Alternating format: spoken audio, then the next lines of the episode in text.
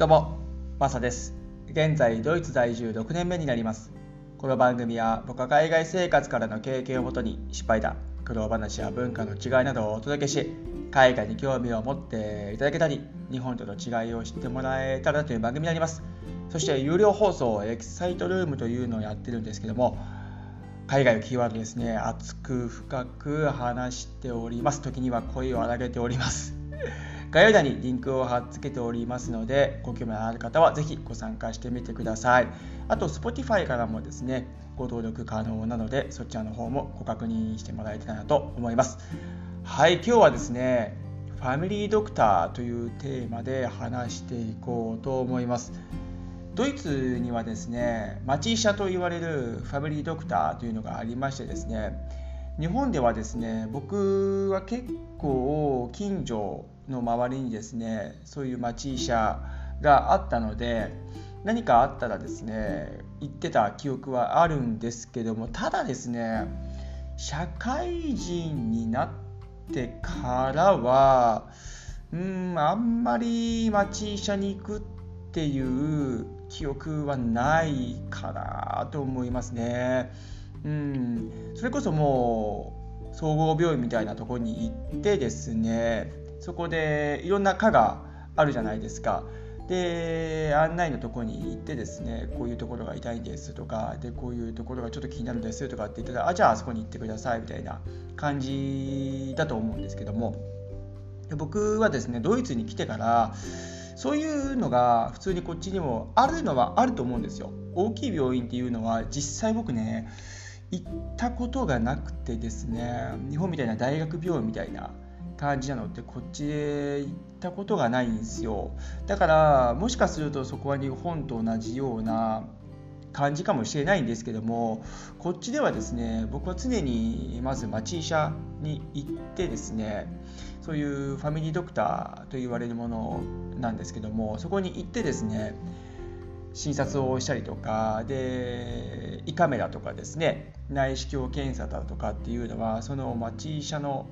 ドクターに聞いてですねこうレターを書いてもらうんですね。でこっちでは基本的には健康診断というのが浸透しなくてですね何か体がどっかに異変があった時とかあなんかこの辺ちょっと痛いなとかっていう感じる時にファミリードクターに行ってですねちょっと調べてもらってああじゃあうん検査もっとした方がいいねとかってなって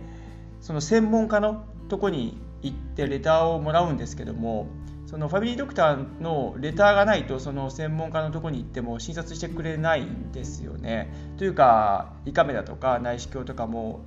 検査をしてくれないんですよ。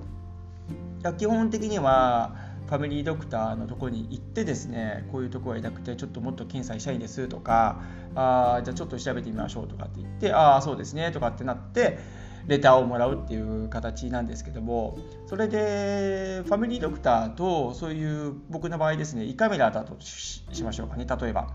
その胃カメラをする時にですねこっちの病院で僕分かんないですからそのファミリードクターのつながりで紹介してもらうんですけどもどこがありますかとかどっかいいとこを紹介できますかとかってほぼもう紹介制で僕はこうやってきたんですけどもそこでですねレターがないとまず内視鏡検査とか胃カメラとかっていうのはできないんですよっていう話になってですねああそうなんですねっていう日本の場合はおそらくですね町医者行かなくても総合病院でその先生と話した時にですね胃カメラちょっとしたいんですとかじゃあじゃあそこで受付で予約してくださいっていう風な感じになりますよね。とにかく患者側からの意見でこういう風にしたいんだとかちょっとここ気になるんで見てほしいんだとかっていうのがあればそれをこう優先的にやることってありますよね。うんでもこっちの場合はですねそれ却下されるのがあるんですよ。そのファミリードクターに行ってですね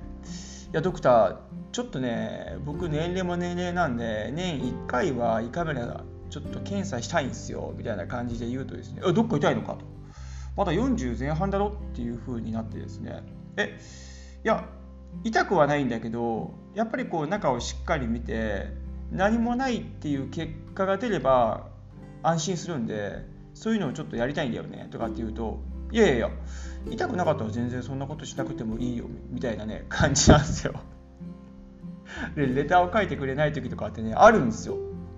最初ちょっとそれびっくりしましてですね。いやいやそうじゃなくてみたいな感じ。で内視鏡検査の時もえどっか腹とか痛いのか？えどっか悪いのか？っていうふうに必ず聞かれるんですよね。でいやいやいやただ自分の安心のために中を見てみたいしで年も年なんでっていうふうなことを、ね、同じように言うとですねいやいやいやいやいや、まあ、あのまだ若いからそんな痛くもなかったややらなくていいよみたいなねなんかそんな感じなんですよ もうねそれ以上の検査になってしまうとですね、うん、こっちの認識というのが50以上になると患者さんがそういうリクエストをするとですねあじゃあちょっと検査してみましょうかという50歳を区切りとしてやってる部分がねあるんですよね。で50以下は、まあ、そんなに細かく検査をしなくてもいいだろうっていうのがありましてですね本当に何か異変を感じた時だけでやるっていうスタンスなんですよ。それってちょっと怖くないですか？ねえ。僕は何かあった時にはもうちょっと手遅れな時ってあったりするのでそれが非常に怖くてですね。何事も早期発見というふうに思っているタイプなんでで何も問題なかったよっていうのもこれも立派な結果だと思うんですよね。だからそういうのもあってですね僕自身はすごくですね毎年毎年胃カメラをやってますし血液検査ももちろんやってますし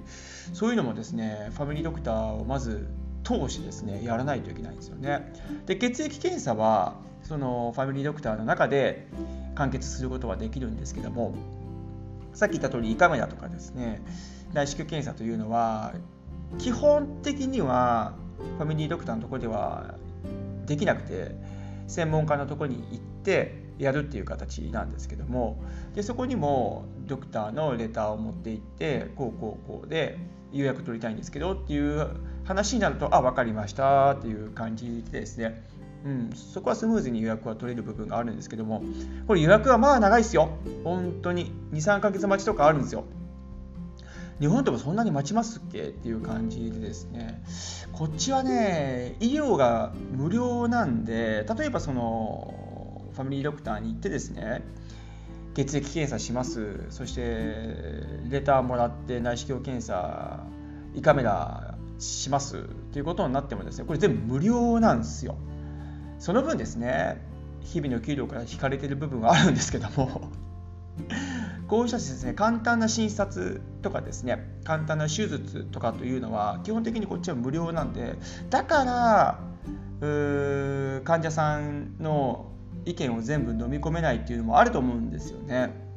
そこにはやっぱり人が動いてコストもかかるし、ね、時間もかかるしそれこそ医療費というものが病院内でもかかってくるので、うん、なにかしらですねそういう人たちをこう見極めていかないというところがあると思うんですよね。ただ僕は日本人だしでそういう環境でねこう教育されてきて育ってきたのでそういうことを話すとねいやここはドイツなんだっていういやそれは分かってんだけどっていう感じなんですけどもなので日本はですね結構がんの患者数も結構多いということででそれは結構ドイツの中でもですね知られているっていうのがあってそのドイツの医療界の中でも日本のがん患者の数というのは非常に多いというふうに認識されているので